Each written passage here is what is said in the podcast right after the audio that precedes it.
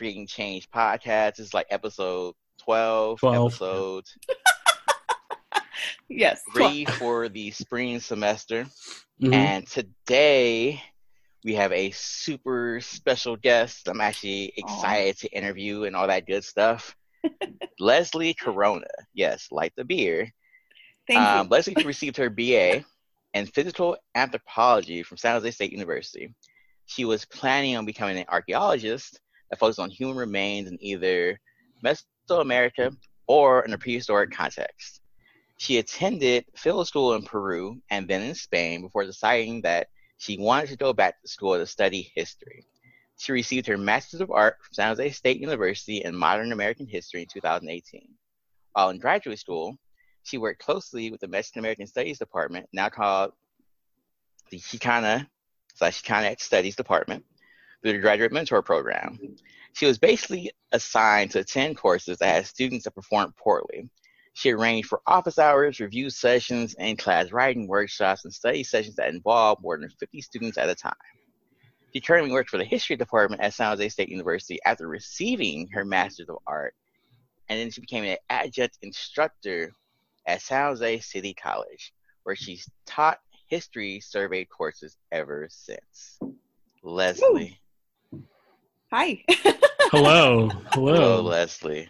Hello. So what you guys don't know is Leslie actually is my interim interim supervisor, and so we work closely in the African American Studies department. And like she's only there Tuesday and Thursday, but those were like the best days of the week. Oh, they were company. fun. They were really fun. Absolutely. Aaron's taste in music is awesome. Uh, we'd always play some smooth, you know, R&B, 90s stuff.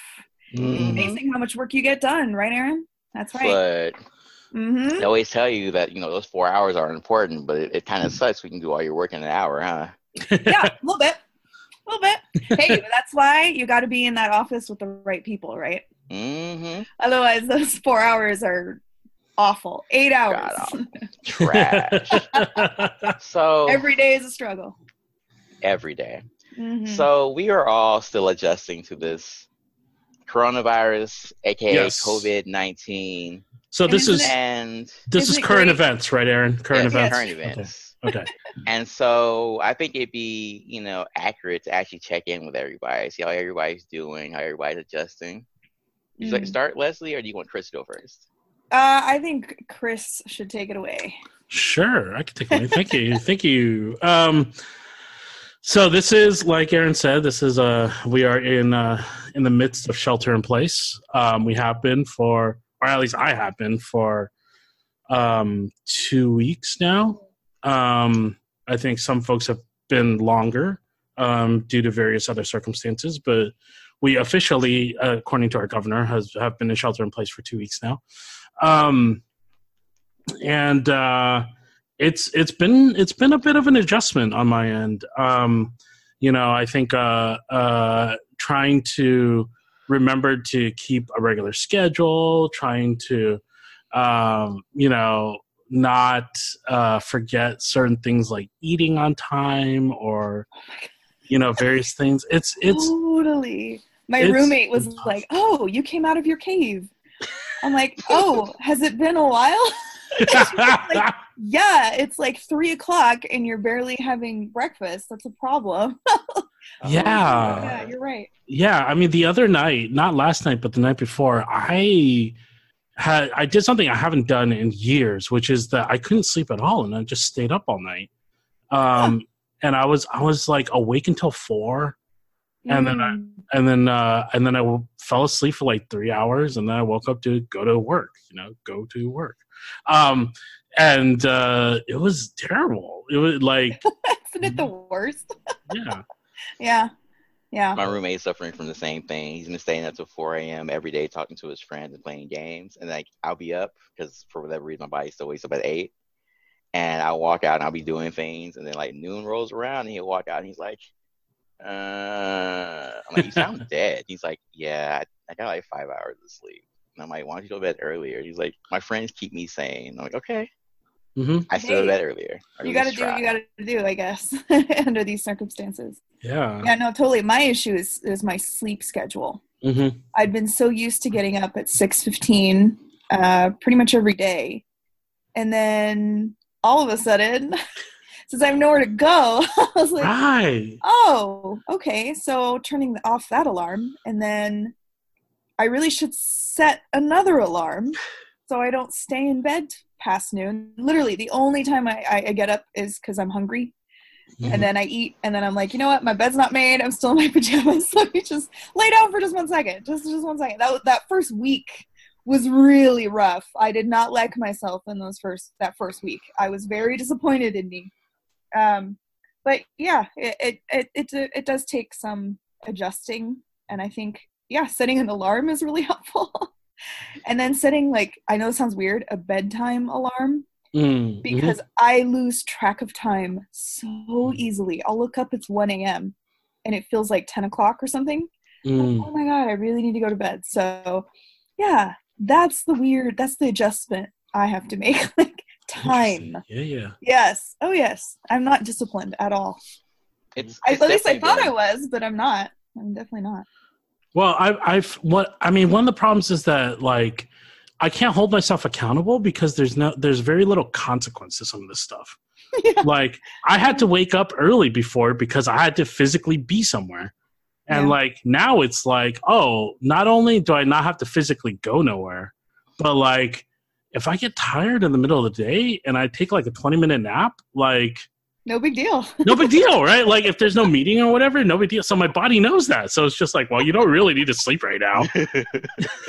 yeah, I can't trick my body into thinking things are still normal. I can't do it. It knows. It knows better. it's like, Yeah. all those times that you didn't get to sleep, guess what? You're going to get to sleep. So Mhm. it's been really, really hard. and Yeah. how holding yourself accountable, absolutely. And then you mentioned earlier the whole pressure of Yeah. getting a lot done now that we have quote unquote time Mhm. to do this. Or I know, right? Like, do we really? No. Mhm. my mom called me other the other day and she's like um so uh, do you need like coloring books or something like are you bored at all are you watching movies i was like mom i wish i was bored i Mhm. wish i have so much to do and you know just moving my class online and all this stuff it's just there's a lot going on i'm like mom I, you don't think i'm lying around like 12 hours a day doing nothing right Mhm. She's like, oh, oh, I'm sure you're busy. I'm like, no, I am. I am. I would like to color. That'd be nice. Maybe at some point. That's like a Saturday evening. yeah, the weekend. The weekends have been weird. Haven't they? Yeah. Yeah. So weird. weird. It's so, So weird that you can't. I'm I'm I'm still trying like kind of trying to adjust to the fact that today is Friday. Yeah. I'm like, why does this feel like another day? Mhm. Well, it just feels like a Tuesday, doesn't it? uh huh. Yeah, Mhm. I know. Yeah, but, but from like the students end of it, I know that the uh, faculty members, um, even adjunct professors such as yourself, uh, Leslie, have been trying to make our our transition into a different school system or school style hmm easy. But like this Zoom shit is for the birds, yo. Mhm. Like, It it kind of sucks. No, I I agree. I It- personally like Zoom, but um, as a student, I wouldn't like Zoom. It, it, I feel Mm. like it takes away the whole experience of being in a classroom. And these kids sign up for an in-person class because they want an in-person class. There's a totally different dynamic there. Um, and and so, and like I said, a lot of my students don't have access to laptops or anything, which is why they sign up for an in-person.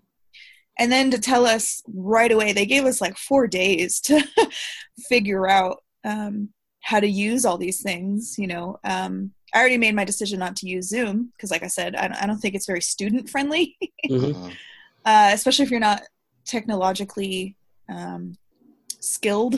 Mhm. It's a little scary and intimidating. I, I had a student who uh, told me uh, he needed to drop my class just for that reason the Mhm. fact that it's online and i'm like you know what i totally i totally understand totally agree Mhm. go for it and he's like well can i take your class over the summer i was like of course but the way things are going I mean, summer summer's not looking good. yeah it'll probably be online too so Tell your friends to stay inside. You want to take an online, uh, take an in-person class.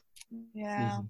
Tell them to stop going outside. No, seriously. Anybody listening to this, please stay your ass inside. Please Yes, Like- please, please, please, please. make this I- worthwhile. like I know it's tempting to go outside and defy the authority, but listen, the moment you step outside, you place yourself and everybody else at risk of contracting the current virus going around. Let's let's not talk about the fact that they are now talking about there's a second one that's being transferred by rats. That's not important right now. It'd be important after this. Oh my god! Didn't But even seriously, that. like that's crazy. Yeah, there's like a Stay there's supposed to be a, like a wave two that people aren't predicting, a second Oh wave. Oh my goodness! it's like seriously, stay indoors. Yeah. Wash your hands. hmm if you if you are home alone, call your family, Mhm. call your friends. Find a way to occupy your attention. This is a time period where you can reconnect with yourself and other people. Do things you did as a child you can't even do anymore because you never had the time. Those sorts of things. But for the love of everything holy, do not take your ass outside if it's not an emergency. Seriously. So my my birthday is April second. Oh, happy birthday! Yes, I know. Oh, thank you. Um, and my pretty much all my friends are like, so we'll just drop stuff off porch and walk away. I'm like, I can't even like say hi. I can't even hug. I can't nothing. I'll just uh, they'll just ring my doorbell and run. Like yeah, like oh, Old fashioned ding dong ditch. We'll Hey, wave at you you from the car. yeah, That's- yeah. that's real sweet. Oh, wipe You down. hear, the you hear me Tupperware. peel out. Like that's that's when you'll know something happened.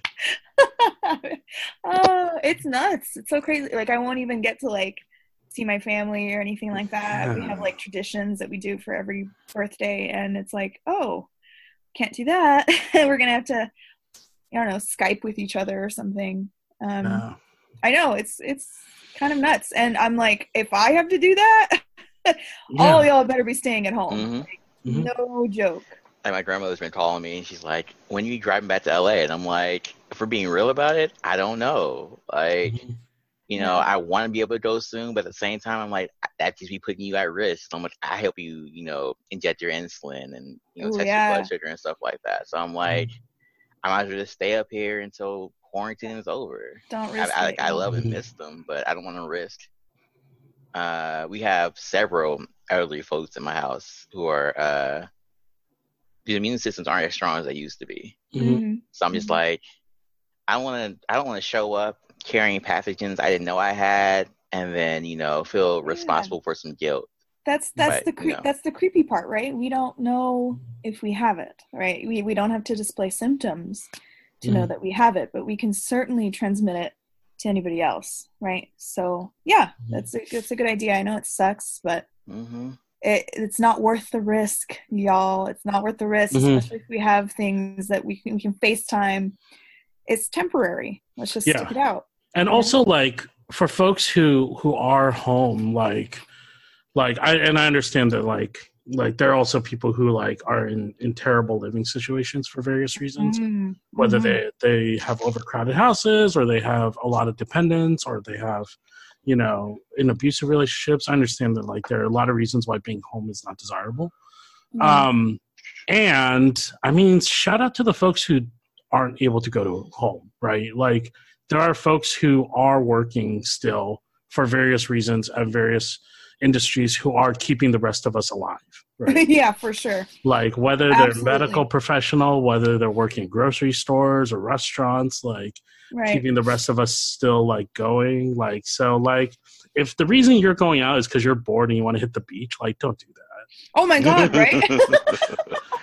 we're all going to the beach because we're stuck in the house. No, you're not going to the beach. Mm-mm. You're staying home. Stay, stay indoors, Yeah. please. Oh, I just got a text message from Trinae, my other admin, my fellow history admin. She says um, there's a public safety alert.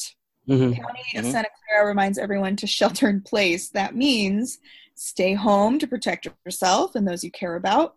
Minimize going out even for essentials. She like underlined it and she put a Mhm. sad face. Because really, she and I have been talking about getting donuts forever and just like Mhm. Skype, like live streaming each other eating donuts because that's our thing. Mhm. Um, but you know, I don't know if you consider donuts an essential.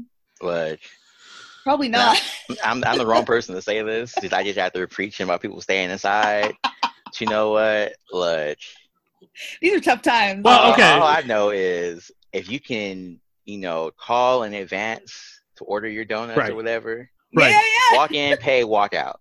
But also, Then like, you have to drive home immediately. Right. Like Yeah. you could wrap things in other things, right? It's like if I was already going to go out to get groceries because I'm out of bread, I could Yeah. pick up some donuts. I'm already out, right? Like, like the danger is ha- I'm in the danger zone already, right? Sure. I think you're very upset about this. You're come for us. Didn't you say stay inside? It's convenient. Look, You you really out to get groceries, okay? Technicalities. I know, and and donuts are are grocery items. So Yeah, they are. They are. They All are. right. So, switching gears, this is uh Women's History Month, her History Month, Her Fake her Story stream month, yes. It, Her- it depends on the context and who you're talking and who you're talking to. Some people Mhm. actually prefer Her Story Month. Mhm. More power to them. Um, your research. Well, why don't you tell the folks about your research, Leslie? What is it you find joy studying? Oh man, that's a really broad, interesting uh, question. um, really, I found Latinas, specifically Chicanas, really, really interesting. uh, Not just because I am one. Mhm. Oh, for those who don't are unaware, Chicanos are um, Mexican Americans. So my parents are from Mexico City, so they wouldn't be considered Chicanos, right? because they were born in Mexico City. But then even that, you know, is is tricky. A lot of people now use the term openly, like a lot a lot more broadly to Mhm. encompass a lot more Mexicans. But my parents themselves would never call themselves Chicanos. That's that's Mhm. something. It's very American. It's very southwestern. Um, so when I use when I use the term, that's what I mean. People who are born here I like to say one foot in America, one foot in Mexico. We were typically raised by immigrants or raised by people who um, have far more closer ties, I guess, to their Mexican culture than an American one. Mhm. So, um, my time period, I'm all over the place. I love the 20th century. Uh, so, I'm a modern Americanist. Um, I'm kind of looking right now at uh, the 1920s and 1930s. I know that there's a huge Mexican middle class uh, in the 1920s, 1930s. They were involved in creating LULAC, which was uh, a really important uh, Latin American organization that still exists, Mhm. um, but it has its roots in 1929. And I found, I found it really fascinating. I really think youth is very interesting to me. Um, that transition between childhood and adulthood is really fascinating because historians typically don't look too closely at that at that era of life because really you can't vote yet you can't you Mhm. don't really have a political voice yet which is understandable um, but there are some studies quite a lot um, i found that um, focus on teenagers on that pre right before you get married Mhm. era, um, which I find really interesting. And there are lots. I mean, the 1920s, it's known for being the jazz age, right? Mhm. About of young people, flappers running around, and I just thought, well, it'd be really cool to see what Mexicans are up to, what Chicanos are up to. Because I know in the 40s, we mean we loved zoot suits, we loved everything that young kids loved at the time.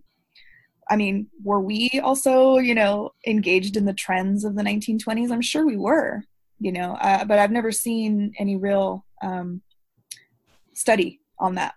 So that's currently what I'm trying to look into. I'm, I'm I was I was checking out all these books from the library and stuff.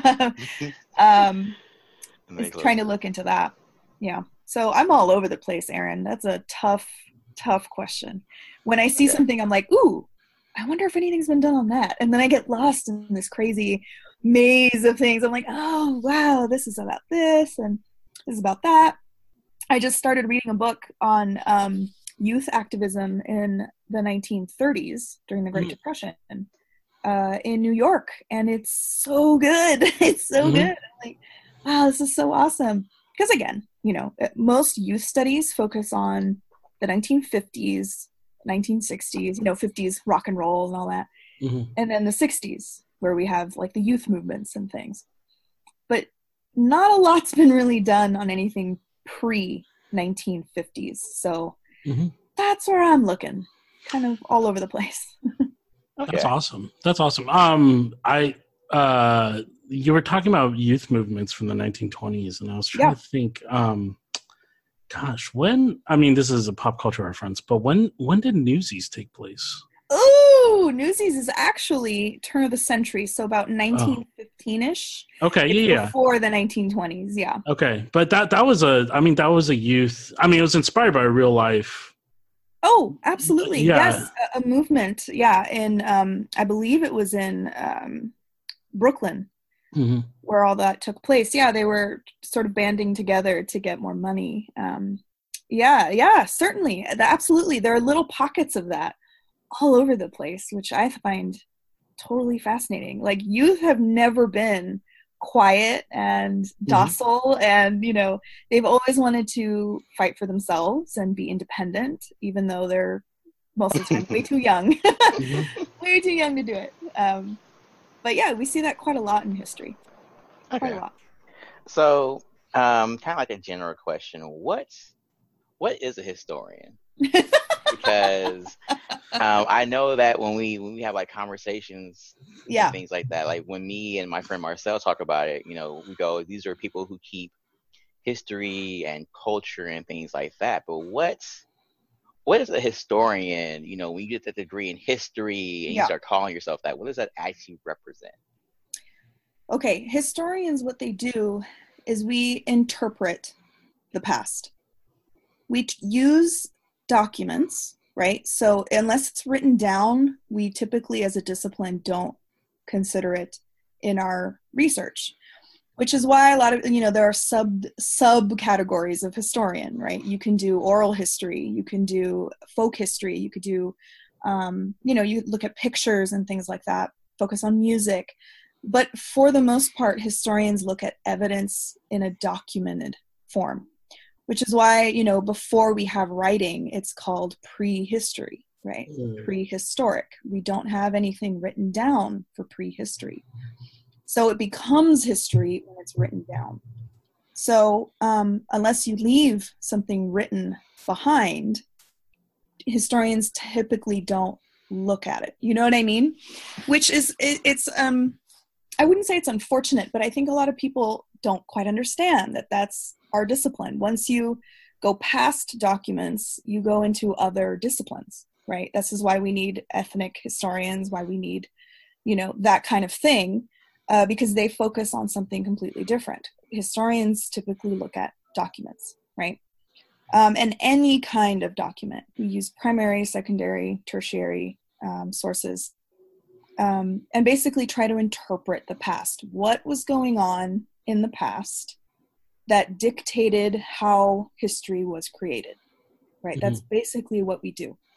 So that also means um, the best historians don't judge the past. That's not our goal. That's not our job. Our job is to be as cold and distant about it as possible right? There's there's a reason why we're called social scientists. We use a scientific base to describe the past right? So we try to be as objective as possible. And a lot of people don't like that we're objective right? Mhm. how can we study the past and not have an opinion about you know the fact that i don't know thomas jefferson was probably in love with his slave. Like that is not something that historians are supposed to do. We're not supposed to go back and, and justify anything. We're supposed to interpret the past. Why did this happen? How did it happen? And how did it affect people? Right? Right. and that's basically it. That's that's what you do. In the hopes i mean maybe this is just me being um, idealistic but in the hopes that people actually learn from Mhm. past mistakes right? Past things that we did um, that you're thinking well oh dear why would they? Why would people freak out about communists you know during the 1950s let's let's let's figure that out. That's what we do as historians. And then when we find out oh it's because of all this propaganda and all of this you know scaring and stuff hopefully in the future, you'll be able to see those signs and go, huh, this has already happened before. Maybe we should keep what ultimately will happen from happening, right? Mhm. Let's calm down and and realize that we're being racist, we're being sexist, you know, all Mhm. that sort of thing. But that's up to you guys, right? That's up to people who consume history. Uh, we contribute to history, and then you guys consume it, right? Right. So I do have a question about the objectivity piece. Yes, yes. Um, and you, you kind of alluded to- to this too, so I'm hoping you could talk a little bit more about it too.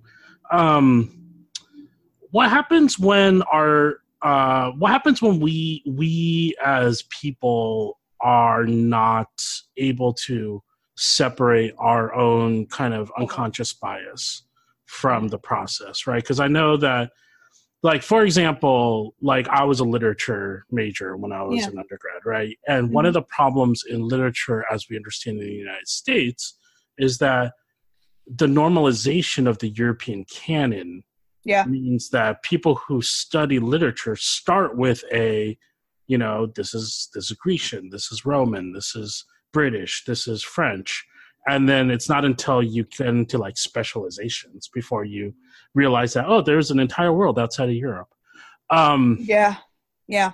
so what happens when history is recorded with bias and people Yeah. don't you know aren't It's able to be objective It, it's really hard. We're we're human, right? We're we're naturally inclined towards certain things, right? Why would I not study, you know, non-chicanas, right? I am a chicana, and already there's a built-in, not bias, but like preference, let's say, to to a topic because I am one, right? Mhm. But I hope that in my research, I'm aware of this bias, right? As I'm as I'm reading through thing, things, and I include things that make us look normal, right? As Right. Chicanos, I found that um, that's the tricky part when we're trying to make Chicanos look good, right? We'll like ignore the parts of history that like don't make us look all that great, and we'll just focus on the stuff that we like, right? That's bad history. You're not Mhm. supposed to do that because, like I said, we're trying to be as objective as possible, right? Mhm.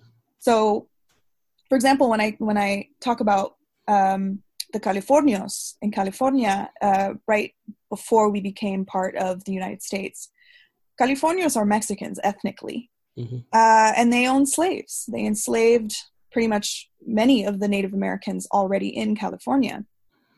But does that make Mexicans look good? no, no. So um, that's not really talked about too much. But that's our job, right? We need to be aware. We as as let's say academics, it doesn't matter what discipline you're in, right? As academics, we should be able to note our bias, know that it's there, and say, well, I need to do this fairly. Mhm. I need to do this for my discipline in the best way possible. I know many people are going to read this and feel very uncomfortable, but sorry, that's what it is. It's the truth. It's real. It's what you're supposed to do. And I think if you're if you really do want to be the best you can be in your discipline, you have no choice. You're going to have to include all the ugly stuff that'll Mhm. make people sort of upset, right? Mhm. and make us make us look bad and things. And I I'd say the same, right, for literature. Mhm. Unfortunately, right? Um, Yeah. We always have to study Shakespeare because Shakespeare was Shakespeare, right? I mean, he Mhm. invented all these idioms and things, and it just All makes sense historically. Well, and I think I think one of the problems with the Shakespearean form of study is not so much that we study Shakespeare, but Right. that the quote unquote experts all happen to be old white men, right? Like Correct. and it's it's oftentimes like and i appreciate you bringing up different aspects of like chicano like culture and Sure. history but it's oftentimes when we challenge white supremacy or challenge Mm-hmm. patriarchy that that we're just totally shut down right like that i feel like is the hardest part is when we're like okay let's let's take this piece of history or this piece of literature this piece of social science out of a white supremacist or out of a patriarchal context Right. Right. And it's and it's really really hard to do. I was going to say, you know, thinking historically, thinking objectively, thinking trying to take the human out of it is very difficult. That's why it's something that we're supposed to. We're supposed to learn this in school. We're supposed to learn how to be analytical. So the fact that you pointed out, oh well look, this is all from a European lens, you're being analytical, right? Mm-hmm. that's that's part of it. I find that my students struggle so hard, so hard to take themselves out of something to truly look at it, to truly look at it is very, very difficult. Um, so I'm really not surprised that most people don't do that. Most people stick to what makes them comfortable, makes them, you know, think, oh, yeah, I, I must be right because everyone else seems to agree with me, right? and you're right. Anytime that you um, sort of question the mm-hmm. status quo, right, or question uh, the validity of something probably because it was it's always been there it's always been supported by a certain group of people mm-hmm. yeah you will get pushback absolutely absolutely but i think it's the same for any discipline would mm-hmm. you say any discipline mm-hmm. um, because we've been so entrenched yeah in that particular way of of thinking i just think psh, i just think academia in general is garbage It is garbage. It's garbage. That's a whole different podcast, but yes, it is right. do a whole thing on that. I, I think it's just oh man, ridiculous. And, and then the amount of guests we can even have on this conversation, a lot of them be like, "Yeah, you are right. Like the the, the academy game is trash." Um, yeah, but getting and, back and on topic before we like sidetrack again. Yeah, um, was there a a moment in time, mm-hmm. literally, was there a moment in time or a a lesson you were teaching that kind of solidified that you actually wanted to be a historian or that you were going down the right ooh. trajectory for your career path? Ooh, ooh, ooh. Yes, and I might get in trouble for it. I might get in trouble. Perfect. Um, depending, yeah, depending on uh, who's listening, right? I mean, um, don't don't feel like you need to use names. It's okay. Uh, I well, yeah. If if if particular, I guess students or people were to hear it, I think they'd know who I was talking about. Mm-hmm. But let's just say I saw how history was being taught by this mm-hmm. by these particular people, and I thought, oh my god, it's clear these people are not historians because this is not how you're supposed to teach this. I had students come up to me after particular bad sessions, and these were non Chicanos, and they were like, Well, I don't understand. Like, why don't, if they hate this country so much, why don't they just leave? And I thought, no one, no one should leave a classroom feeling like that. Mm-hmm. You know what I mean? No one. That's unacceptable. There's no such thing as a bad student. It's mm-hmm. bad teaching, right? So um, there's a particular moment uh, to answer directly your question, Aaron. Um, I was just coasting through. I was watching these people teach, and sort of coasting through, and there were moments where I was like, "That's not right," but okay, it's fine. You know, this is their class. I won't deal with it. There was one particular time they were talking about repatriation. Mexicans were repatriated in the 1930s. They were rounded up onto trains and Time sent. Out. If you say yeah. repatriated, that's correct. Yes, that that was repatriated. yes, that was, was the term. continue. I'm going to ask you what that, that means anyway. Term so that was used. Yes, um, and um, this particular instructor made the comparison to uh, the Trail of Tears mm. for the Cherokee, and he's like, "This was like our version of the Trail of Tears," and just my blood just started boiling. I was like, "No, no, no one was shot to death."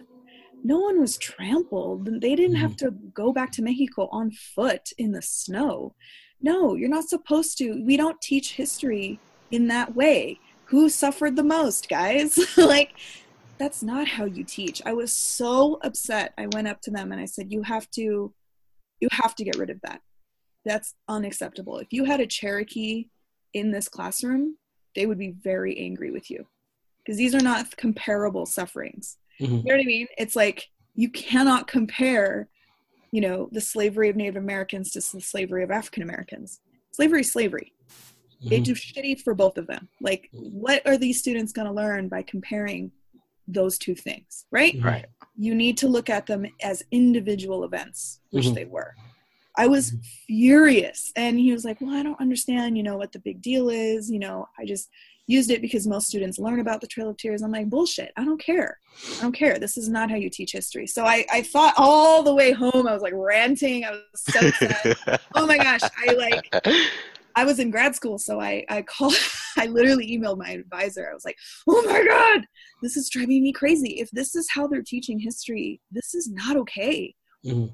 And he was like, "Oh, you should talk to him. You know, you should really think about how would you approach this this topic?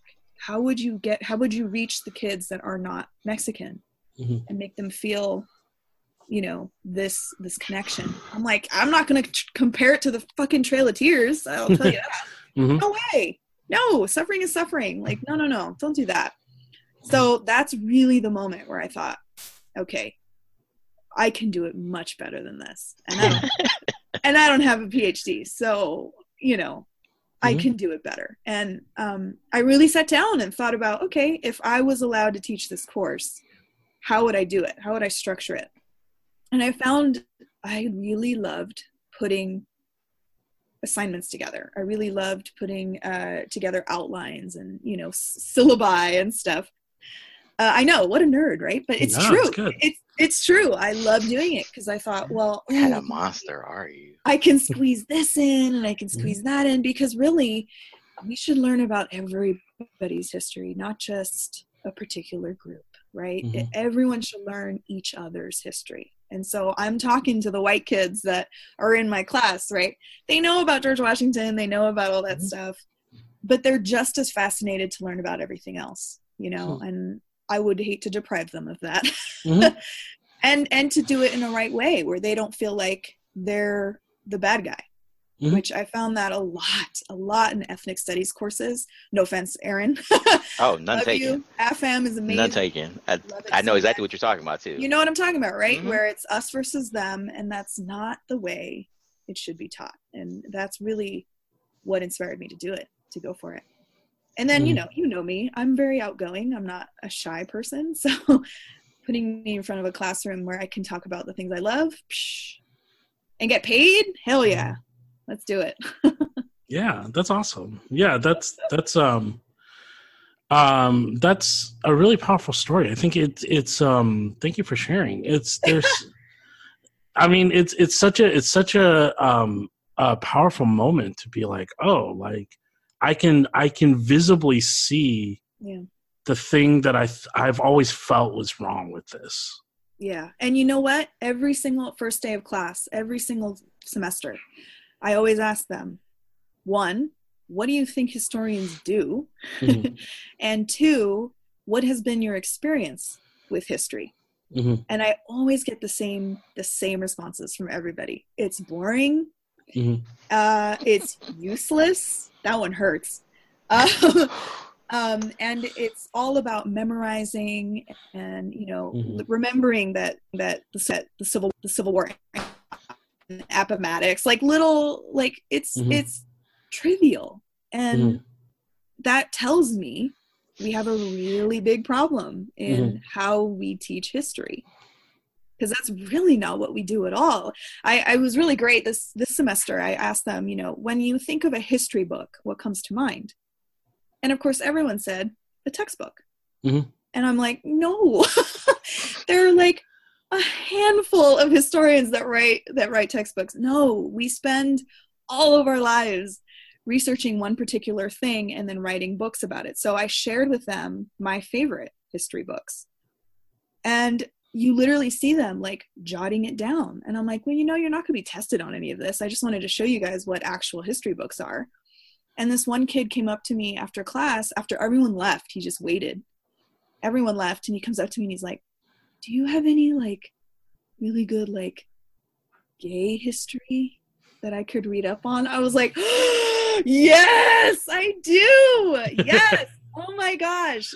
Do you have a piece of paper? Get out a piece of paper. I'm gonna write them all down for you. Mhm. um you know what i mean? Like Yeah. they don't they just don't know. They don't know that what, what historians do and, and Mhm. what actual history books are and things like that and i cannot deal with that. Well, um, I mean, you should prep yourself because at the end of this podcast, Aaron's going to make you give a list of recommendations. um, Oh, okay. Um, He's throwing it out there now. I, I, that was But- not my intent, but since you don't put me out there to do, I'm gonna do it anyway. oh, well, you're not going to do it, Okay. Nah, but Uh, you know what? Yeah, you're ready because I'm gonna you, You know now. what? I, for for Aaron's birthday, I actually got him one of my favorite history books. Nice. Have you started reading it, young man? It was Christmas. Have you? Yeah, I've started. It- oh, it was Christmas. That you're right. You're right. I mean, if you're gonna give me a history book for my birthday, uh, that's June 23rd. So just go ahead and you know. Oh, the part two, the prepare part two. Um, I mean, one of one of the thoughts I had that was in response to what you were saying, Leslie, is um, you know, like just my own personal experiences. I come out from the other direction, which is that I'm I'm pretty good at trivia, you know, and like I do Mhm. like I go to like bar trivia and stuff, and I like to yell at Jeopardy contestants on on TV and Sure. stuff. And and then my friends have been like, "Oh, you're so smart," and it's like, "No, I'm not. I can remember a stupid fact, but that's not the same as being smart, you know." It's like knowing knowing who the 14th president is is not the same as being smart. Like, you sure. know? If you could tell me, you know, how he got elected, what exactly uh, Right. what were his goals, what did he accomplish as a president? That's what makes you smart, right? Right. That's what differentiates you between you know an historian and someone who's interested in history, right? yeah, Yeah, but you're still smart. Hey, you know, uh, some people some people forget their birthdays. Like, you know, Yo, okay. I mean, I've it's- done that Pretty several times. it's a different it's you're right it's a different sort of smart but like you know i think and and kind of kind of what you were saying though is that people do conflate history and trivia you know and it's like knowing do. i mean knowing knowing dates and places is important but it's not the end all be all of it all no, no, no. It's it's the tip of the iceberg, really. yeah yeah, you're right. Yeah. They'll tell me, you know, oh, I'm terrible at history because I can't remember names and I can't remember dates. I'm like, oh my God, you don't have to. I promise. You don't have to. Just remember, yeah, the concepts. What did these people actually do? Who, in what context did they live in? You know, that's the important stuff. I know I'm always invited to like trivia nights and stuff because I'm a historian.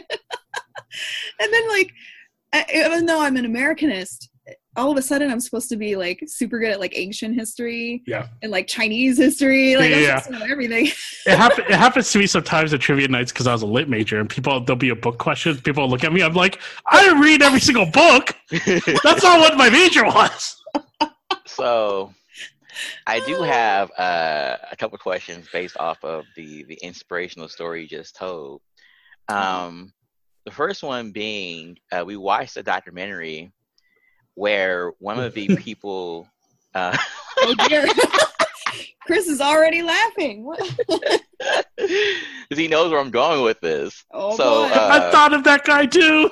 uh, the guy was literally he was talking to this young lady and he goes so what's so important about knowing what the past what's martin luther king going to do for me what's malcolm x going to do for me are they going to put dinner on my table you know are they going to feed my family What Martin Luther King's not going to come over and cook me dinner. This is And this was in Black Is Black Ain't. You can listen. You Yes. can listen to our podcast for that Oh documentary because uh, we definitely No, we definitely it. laughed about that moment for a good like. now I gotta Yeah. ask: was, So- was this person was this person African American? yes Saying And this so- about Martin Luther King? Okay. And so um ironically enough this is not the first time i've heard a thought like that though Mm. there are people of different ethnicities who still share that that common belief why is history important yeah. you know what what Oh, yeah. response would you have to that question like what can history do for people Well, really, good history. Good history should make you feel something. Whether it's most of the time it's anger, it should be anger, right? Um, uncomfort, uh, uncomfortable feeling, right? um, but it should make you feel something. And and I'm glad when people feel um, inspired, which I find a lot of people use history for. Is oh check it out, you know, women have been fighting for the votes since forever. I talked about Margaret Sanger the other day, and um, the student told me she had no idea that women were fighting for birth control since the turn of the century. Oh, absolutely. Since before then, Margaret Sanger just got thrown in jail for it. um, because it is, it's important. And now, what's tricky is that people tend to be absolute about everything. So if they find out that Martin Luther King, you know, cheated on his wife, all of a sudden everything he did for the civil rights movement doesn't matter. Mhm. And that's not the way that history should be looked at, right? That's Mhm. not the function of history to make you feel comfortable, to make you feel happy. That's not the point, you know. You need to take everything uh, with truth, an element of truth. Susan B. Anthony is like one of my heroes, um, but I always get told, "Oh, did you know she was racist? Oh, did you know that she did this and that?" Well, yeah, she's from the 1880s. Like we have racists now. This should not be surprising that they were racist back then. Like really, the fact that she, you know, toured the country on a train and was called a man behind her back and all this stuff, and she kept going. That's that's the admirable part, right? no one's perfect, especially in the past, right? Mhm. So it's a tricky question because people look at history, they only use it to benefit themselves, right? Right. They make it so that they can feel better about themselves. And that's not really the point of history. The the point is to learn, is to think, is to see, oh, okay, this has been done before. How can we avoid the same pitfalls? oh look we used scaremongering to go to war oh no it's happening again right? Because we see it. History's cyclical for that reason because we don't learn from it. Mhm. people have this idea well what's the point? Why why look to the past? That's why you should look at the past. Mhm. we need to know how we got to where we are. We have to in order to know how we where we go from here right? We we need to know because uh, that way we don't repeat the same mistakes. And i found uh, history is inspiring in that way too where um, i've actually been getting questions like well how did we beat the epidemic of the flu uh, during world war one? Um, it's like well yeah that's a great question. You see history is not so useless is it? You can go back in time and see how people you know they were quarantined they did exactly what we're doing you know and of course thank goodness by then we had germ theory so they knew okay maybe we should wash our instruments wash our hands you know all that stuff. Yeah it, it's valuable in so many ways but the tricky thing is to make sure that people learn the right thing about it you know. Stay calm this has happened before. You should be able to recognize trends mm-hmm. right? Oh look this is happening again. How can we avoid it from ending in a bad way? That's the point of looking back and going oh okay this is how we became the way we are Right. Okay. So the second part to this question. Um, so the second part is probably two parts anyway, because I don't ask simple questions for some reason. Um, so you had mentioned earlier about how history tends to be told in a manner where we we uh, combat this notion of that there's a hierarchy of oppression. Like somebody has Yeah. had it worse over time period, so on Absolutely. and so forth. Yeah How do you take this idea that there is no hierarchy of hierarchy of oppression into your classroom environments, and then how do you incorporate it into your own research? Ooh. Well, that's a good, great question. well, what I do in every single class, what I try to do, this is how I frame it. All the stuff that we've already learned, like all basically white history, um, we still need to learn. We still need to know how laws were formed, why they were formed, why they were created. We still need to know. So I always look at that as kind of like the backbone, right? But a body is useless if it's just the backbone right? You need to have the ribs and limbs and the head. and all of that stuff is everybody else's story that that creates that body, right? So the backbone is still important. We still need to teach all that. But in every single class, I talk about women, Native Americans, um, African Americans, and people of color. And I can't, unfortunately, I can't, I mean, I only have 80 minutes, right? I can't um, talk about everything in depth, but I certainly bring it all up. Because, like I said before, you know, if there's a, a, a Chinese student in my class, he gets to see his history, his role in America, and he gets to learn the African American role. and the Chicano role, and the and this and uh, the president, what he was doing at the time, right? Because they got to learn the whole story. So that's how I do it. I, I don't frame it in a way where it's like, okay, compare and contrast, you know, the slavery of natives to the slavery of African Americans. Never. What are they going to learn from that? Nothing. Then that that's that's the question I ask myself. Okay, what am I trying to get them to learn from mm-hmm. this? They need to learn what their people went through, not just their people, right? As Americans, what we went through, because all of that is our history black, white, brown, all of it belongs to all of us, even if we're not brown ourselves, right?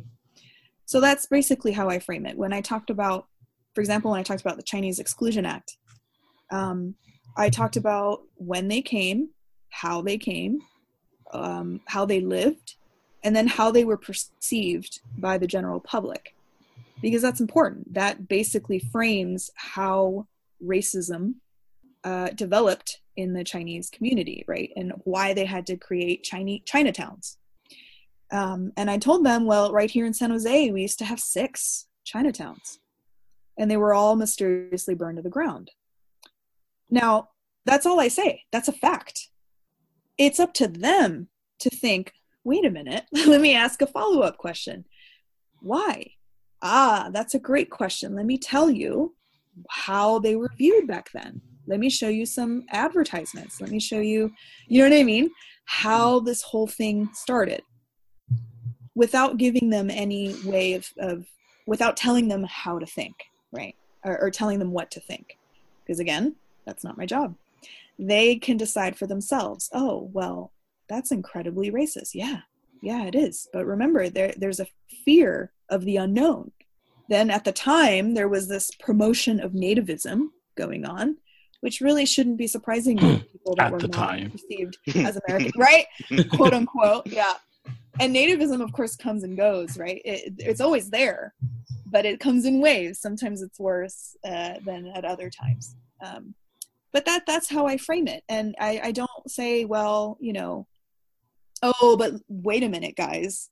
The Native Americans, by the way, are rotting away in the reservations, so they have it worse than the Chinese that doesn't benefit anybody you know mm-hmm. the chinese kid in the classroom would beg to differ right because mm-hmm. he experienced it a very different way than any of us did right so it you don't really learn anything by doing that i, I remember i showed a um, a clip of a minstrel show and i told them to focus to look at body language and you know the blackface how it was done what what features are are emphasized and I had them talk about it, right?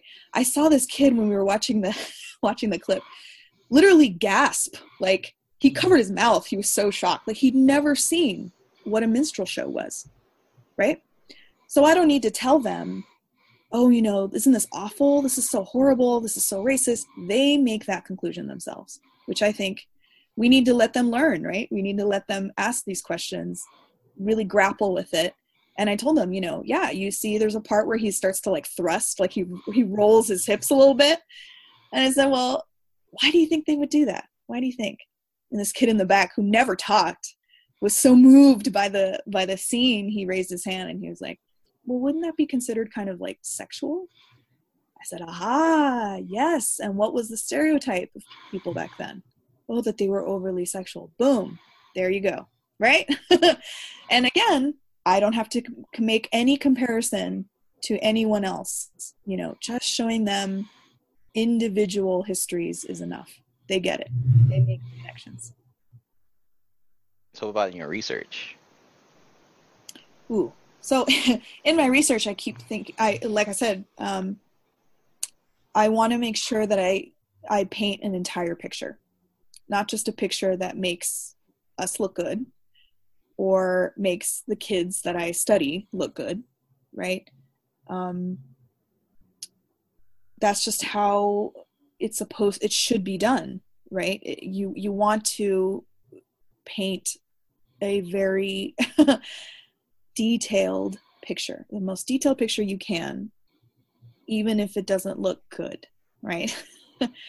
Um, and really, unless you're doing something specifically to compare two different types of people, there's no real need to do that. If my whole point is to show, okay, this is what they're doing and this is how they contributed to their communities, I don't need to really bring in anybody else, right? This that's my only goal is to show, oh look, they weren't just sitting around doing homework. They were doing a lot more. They were going out to clubs, they were listening to black music, they were doing all these things that their parents thought were was very, very naughty. Uh, but every all teenagers do that, right? I mean, all young people want to dress a certain way they don't want to dress like their parents you know that's the whole point right i don't i don't need to make any sort of outside comparison if that's not my goal right because uh, it would be really cool. I, I would always wanted to do something about you know uh, the influence of black culture on chicanos specifically because that's where we got the zoot suit Mhm. was jazz culture. And i always thought that'd be really cool. I'm sure i'm sure there are a lot of people um, doing studies like that because it is really fascinating. But like i said unless you're actually doing something like that there's no need to compare suffering to suffering. What would be the point Any questions, Chris?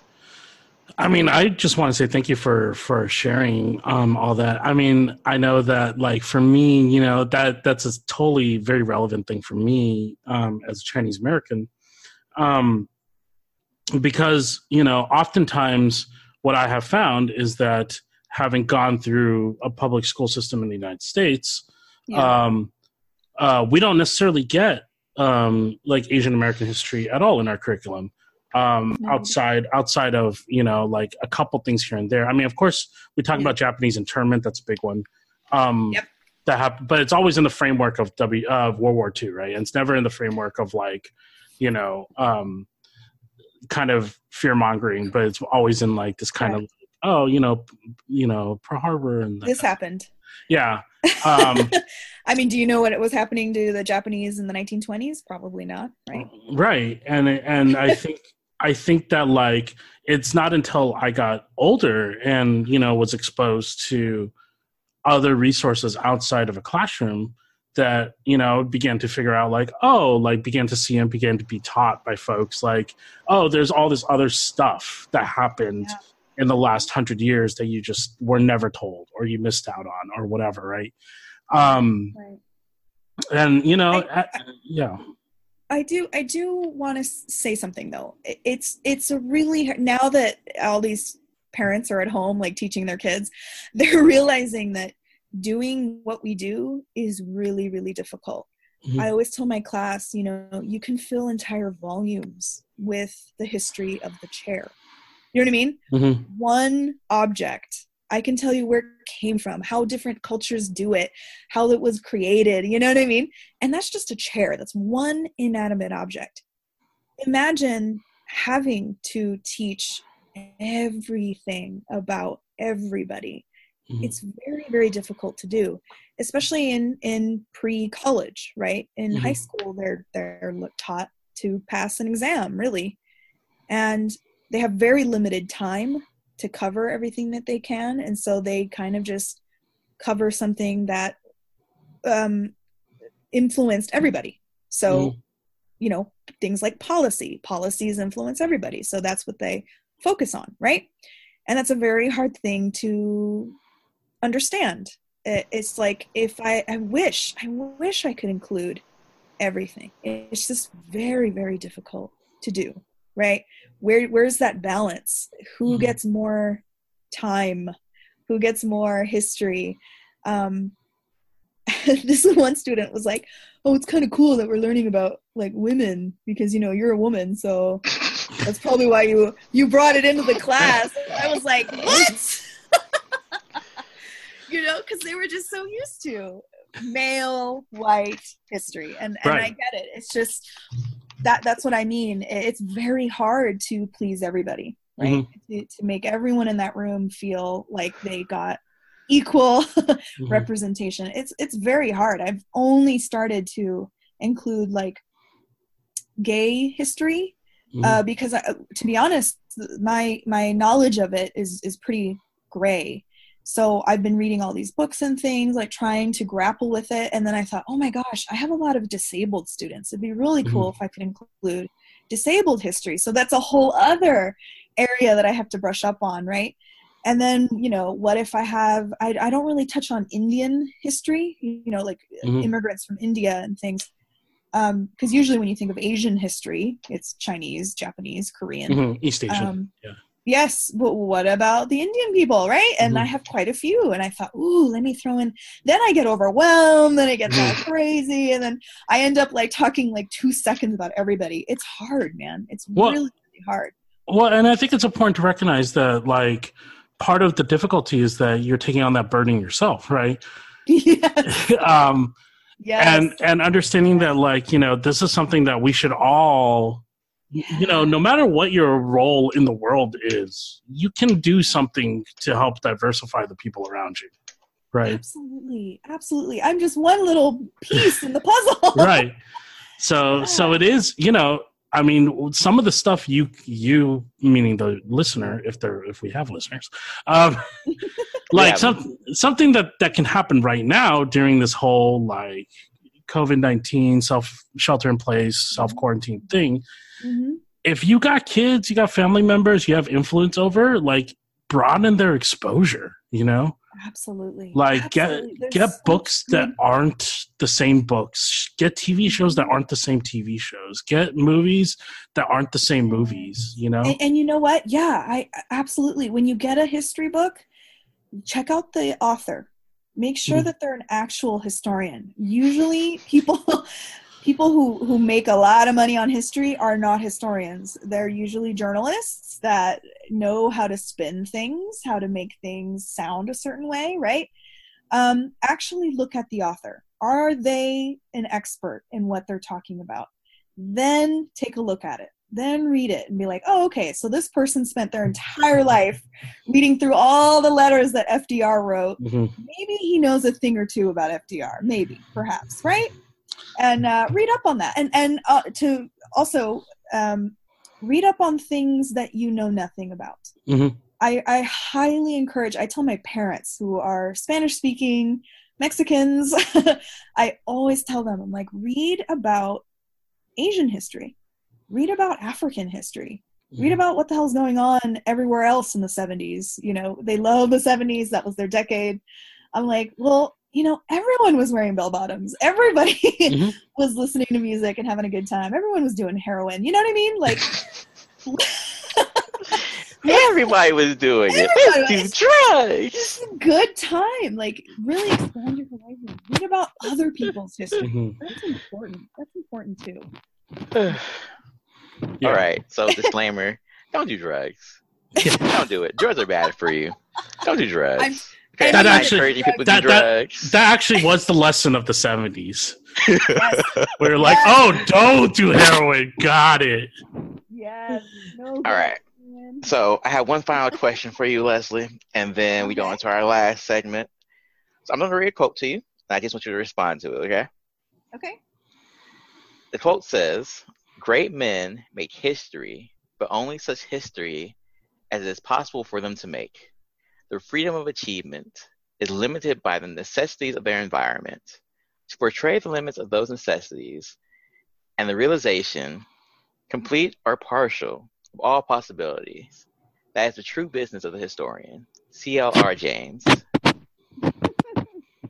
Okay, so there were a, a few words I didn't catch in there. Um, All right, I can read it over again. yeah, could you just a little slower?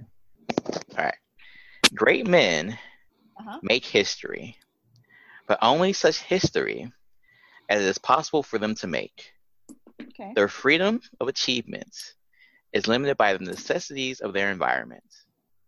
To portray the limits of those necessities and the realization, complete or partial, of all possibilities, that is the true business of the historian. C.L.R. James. Okay. To get rid of, I literally am taking notes. Hang on. Rid of, um, ooh, I'm getting a text. So, w- okay, let me ask you. What do you think of that? I asked you first. You can't answer the question. Question. it's not fair. because you're a dude and i want to know what how how a guy would interpret that Well, I think upon initially reading it, Uh-huh. um, I keep in mind that this was a historian from the 1800s, early 1900s. Mhm. So, you know, per patriarchy and performative masculinity, um, the idea that women or other folks cannot do certain things found their way into the language that we wrote in. And so when I read uh, Great Men, um, I remove the men part and just assume it's it's you know general. Great people It- can make it- history. yeah he's definitely talking about mankind right so Mhm. humankind humans yeah i know it's it's a very um typical use of of the word men yeah okay so you're applying it to everybody Yes. so you didn't you didn't read it as okay this is how we as men make history Nope. Okay. So I would 100% wholeheartedly agree with this this this idea that part of our job is to get rid of those restrictions and to study those restrictions to know yes the way Wait. that we Wait, Chris, is she uh lower? to Yeah, you YouTube? sound a little quieter. oh my gosh really Yeah. Yeah. okay let me turn this up then how's that better Ju- I think just make sure you're physically close to your microphone. okay so you're just gonna see my forehead like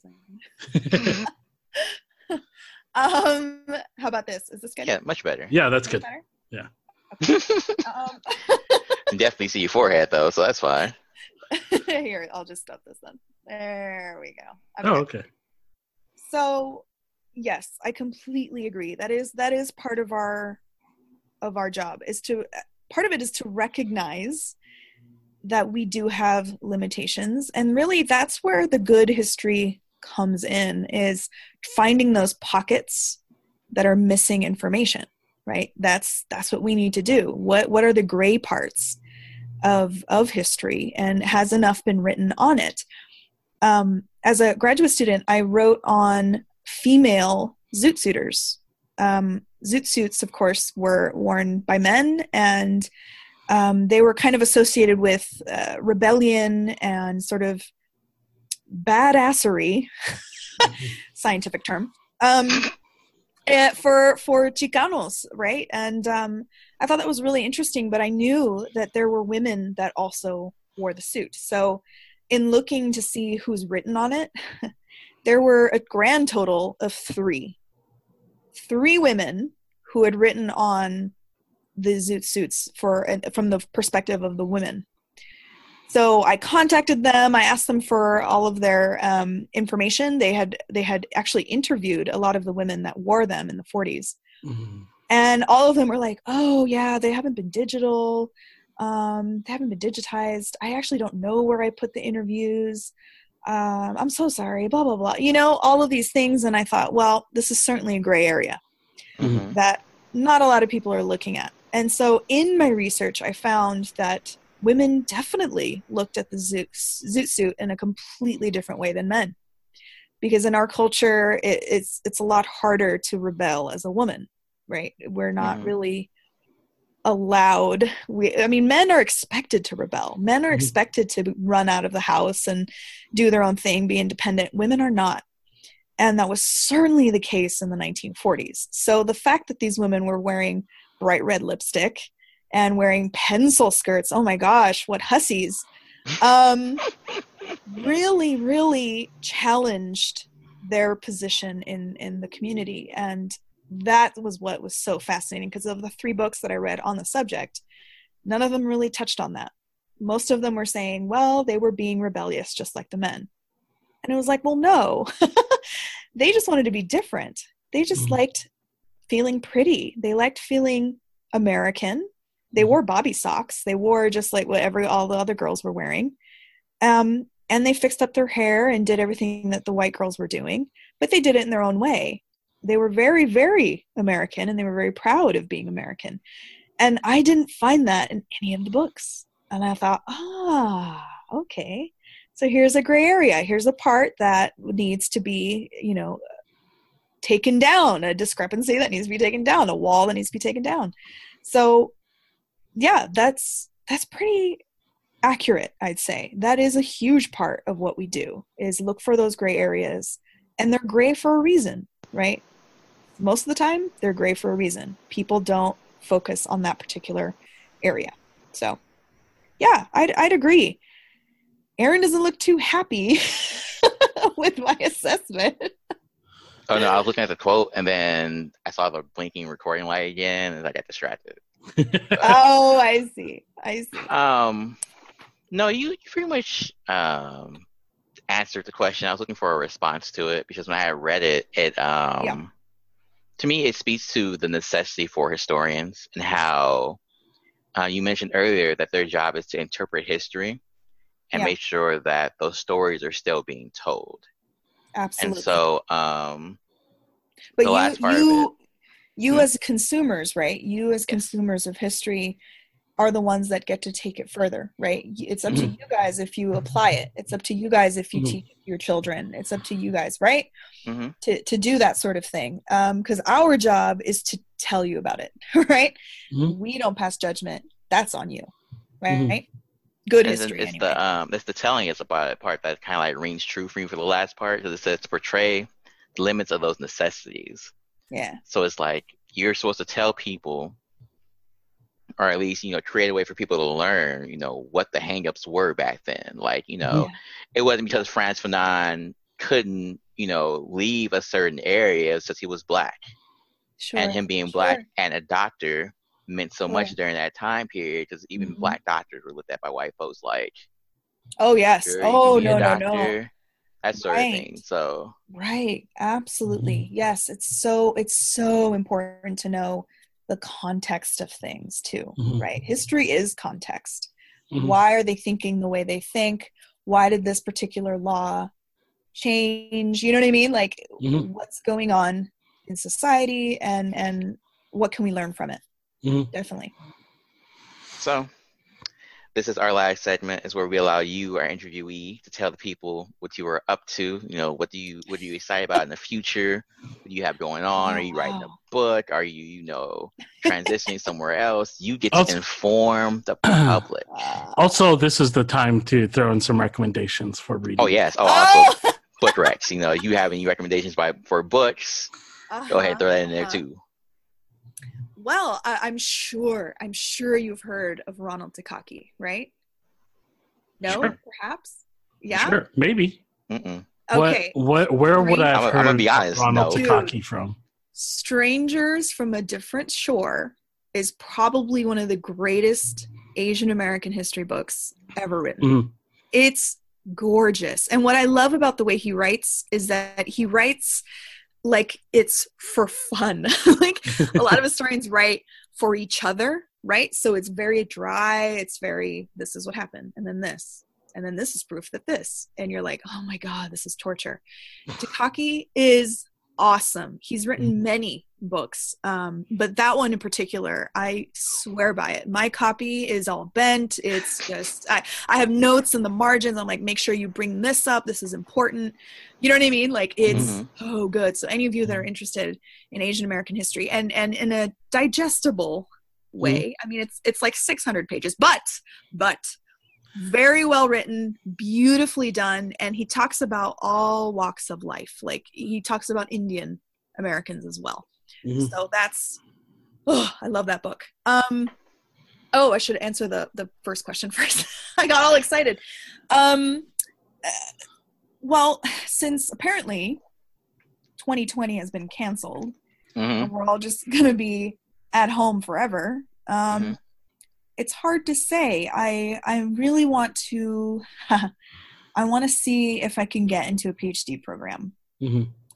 Because I have all these questions in my brain, and it'd be really cool if I could be supported by some university somewhere to actually do my research. Mm-hmm. Um, but it's tricky because with all these issues, I'm sure our our economy is just going to plummet, making it even more difficult to get into a PhD program. It's already very hard to get into a history one since there's so many looking to get into the programs and stuff. So that was my initial goal. I'm not sure. I'm kind of playing it by ear. I I have to teach uh, two courses over the summer, and from the way things are going, it looks like it'll probably be on uh, online, which means I'm going to have to start prepping it a lot sooner than I usually would. So that's really all that's going on in my brain. I really hope uh, at some point I could be a full-time instructor. That that's really my goal, my end goal. Because mm-hmm. I love to teach. I love it. It's one of those things that you know it just gives you adrenaline like i'll be i'll be coughing and super sick and i'll go and i'll have a face mask on and i'll still lecture. And it always i always leave the class feeling a lot better. You know what i mean? Like she's not lying. she's not. not you see what i mean? You like, know what i'm talking about seriously like she came to work sick one day and we're all like leslie go home she's like no i have to teach tonight and we're like leslie you look sick as a dog no, I'm going to class. And we were just like, all right, whatever, you grown. And I went and my students and my students yelled at me and I was like, I'm so sorry, but I mean, we you have to learn about this stuff. This World War II, it's so juicy. and uh, you know, uh, I I love doing it and mm-hmm. Um that's really my end goal. I would love to get a PhD, but I'm being realistic. It's a really hard thing to do uh, just to get in. Mm-hmm. It's uh, approximately history degrees take about um, six to eight years wow. to get. So we're talking like I'll be well into my 40s, you know, barely finishing my PhD. So I don't know. There's a lot to think about. Um, my like heart, right? My heart really, really wants a PhD, mm-hmm. only so that I can do my research in peace. mm-hmm. um, and you know a big uh, component of it is teaching and stuff which i already mm-hmm. do and you know it'd be really great but i'm being realistic i don't know what the future is going to look like don't know how funding is going to work um, and six years is a long time maybe in those six years i'll finally get a full-time teaching position and that'll be it right i'll i'll try to be the best teacher i can be and that's really the goal and you mentioned um, a book it'd be awesome. I love to write. Mm-hmm. I was thinking, um, I really, really hate history textbooks. They're really dry and awful. And a friend of mine was like, Well, why don't you just write your own for your students? I'm like, You know what? You know what, bitch? I will. I totally want to do that. And I don't know how legal that is. I don't know. If it's all coming from me, I'd imagine mm-hmm. it's okay yeah but that's i don't know that's something i'm thinking about because um really I, i've yet to find a history book textbook that i'm like you know it's easy for my students who don't speak english very well to mm-hmm. use mm-hmm. um you know people i have students who've never taken a history course before not one so when i say something like well this has happened all the way back since president washington they're like when was that? You know mm-hmm. what i mm-hmm. mean? Like mm-hmm. oh that was our first president. So sorry. Let me reiterate. You know and there are a lot of textbooks that use big words and mm-hmm. are super boring. My god they're awful. They're awful. And i'm well, like oh. they're seen as burdens. Oh my god. Exactly. And they're not cheap. They're not cheap. Mm and you know i love history and if i can't get through a textbook i'm sorry mm-hmm. y'all did something wrong you know what i mean like mm-hmm. if i can't get through it how am i going to expect my students to read it that's just cruel i'm not going to do that so I'd like to do something like that where I can write a book where my students who have taken history before or have never taken it before, it'll be easy to digest, easy to mm-hmm. read, easy to understand. Yeah, that'd be cool. I like that. That's a nice goal. So book recs. You were on book recs. Oh, book recs. okay, so it kind of depends. Um, mm-hmm it depends on like the topic right so where you when you post your podcast is there a way that we can sort of add text to it or no mm-hmm. i mean to the description sure yeah really okay can i send aaron i'll send one of you um, a list of like different topical stuff sure is that would that be okay that way like listeners can be like oh i wonder if she you know i'm really into like world war ii oh yeah. here you go David Rose, you know. Um, yeah, we'll throw all that stuff in the notes section, but um, for sure. Uh, and Yeah. What What would your book recs be if somebody were to come to you and say, "I hate history. I I, I hate it. it's boring. Ooh. It's terrible. I I don't care the topic. I don't care the subject. I just hate history." Okay, that's a really great question. Um Okay, so a general a general book. Just some something to get people to feel a little bit of love for history. A little bit of Historians need love too. Yeah. We do. like if you were Okay. if somebody came to you and said, "I don't care about the topic. I just want to read something engaging." Ooh, okay. Engaging. All right. Well, the, here here's my problem. here's my problem with that. Um I find all of this really really interesting. Mhm. And that most people don't give a rat's ass about, you know, certain things. Mm. Um and most people won't read like 800 pages of something, Mhm. right? Like that's probably Yeah, not digestible. Like the first the first book that came to my brain when you asked that question Mhm. Was a book uh, called White Over Black, Mm. which I frickin' love. It was written in the 70s. Who cares? Winthrop is amazing, Dr. Winthrop. He's so good. Um, and it's like 800 pages. it's basically the history of racism, Mhm. like how we developed our concept of white over black. And it's so good. I had to read it for grad school, and I found myself reading every single sentence when you're not what you're not supposed to do. You have to read a book in a week. Uh-huh. What the hell was I doing sitting there reading every single sentence? I was like, oh, this is so good. I spend hours reading a chapter or two. Mhm. I'm like, oh shit, I gotta read this fast. And so after I got my master's, I, I just that summer I sat down and read the whole thing. It's just so compelling, so Mm. well written. He's just good and so well researched. My God, his footnotes are extensive. It's crazy. Um, another one that came to mind was written by um, uh, someone named Kennedy. It's called um, uh, Freedom from Fear. also about like 800 pages. Mhm. and it's about World War II. And it's Mm. awesome. It's awesome. It's written like kind of like a novel Mhm.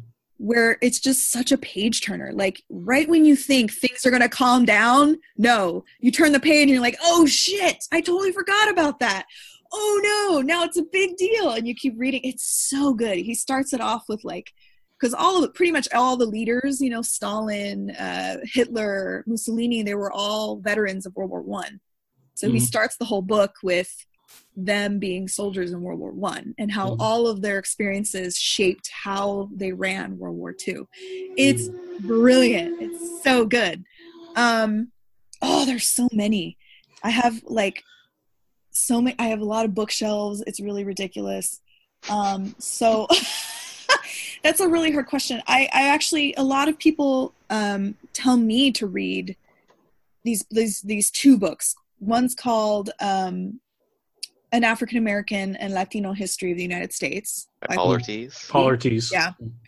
And then I have the other one, The Indigenous Peoples History of the United States, Oh yeah. uh, written, I think, by his wife, Roxanne Ortiz. Um, I haven't read them yet. I don't know. But what's tricky with that is I'm worried that what they'll do is basically shit on white people the whole time which always really really worries me when when you're dealing with history because that tends to happen Mm. um, I need a history book to be objective, right? And it's hard to do that when you're talking about it from a particular point of view. So, but again, I have not read these books. I don't know if that's the case. I really hope not, um, because I, I found that a lot of people are reading those Mhm. which is great. It means that they're interested in Indigenous history and all that stuff. I just really hope that not a lot of shitting is going on. right? Let's minimize minimize the shitting. I th- I think Really, um, I mean from my from my uh, not as critical eye because I'm I'm this isn't my field of study.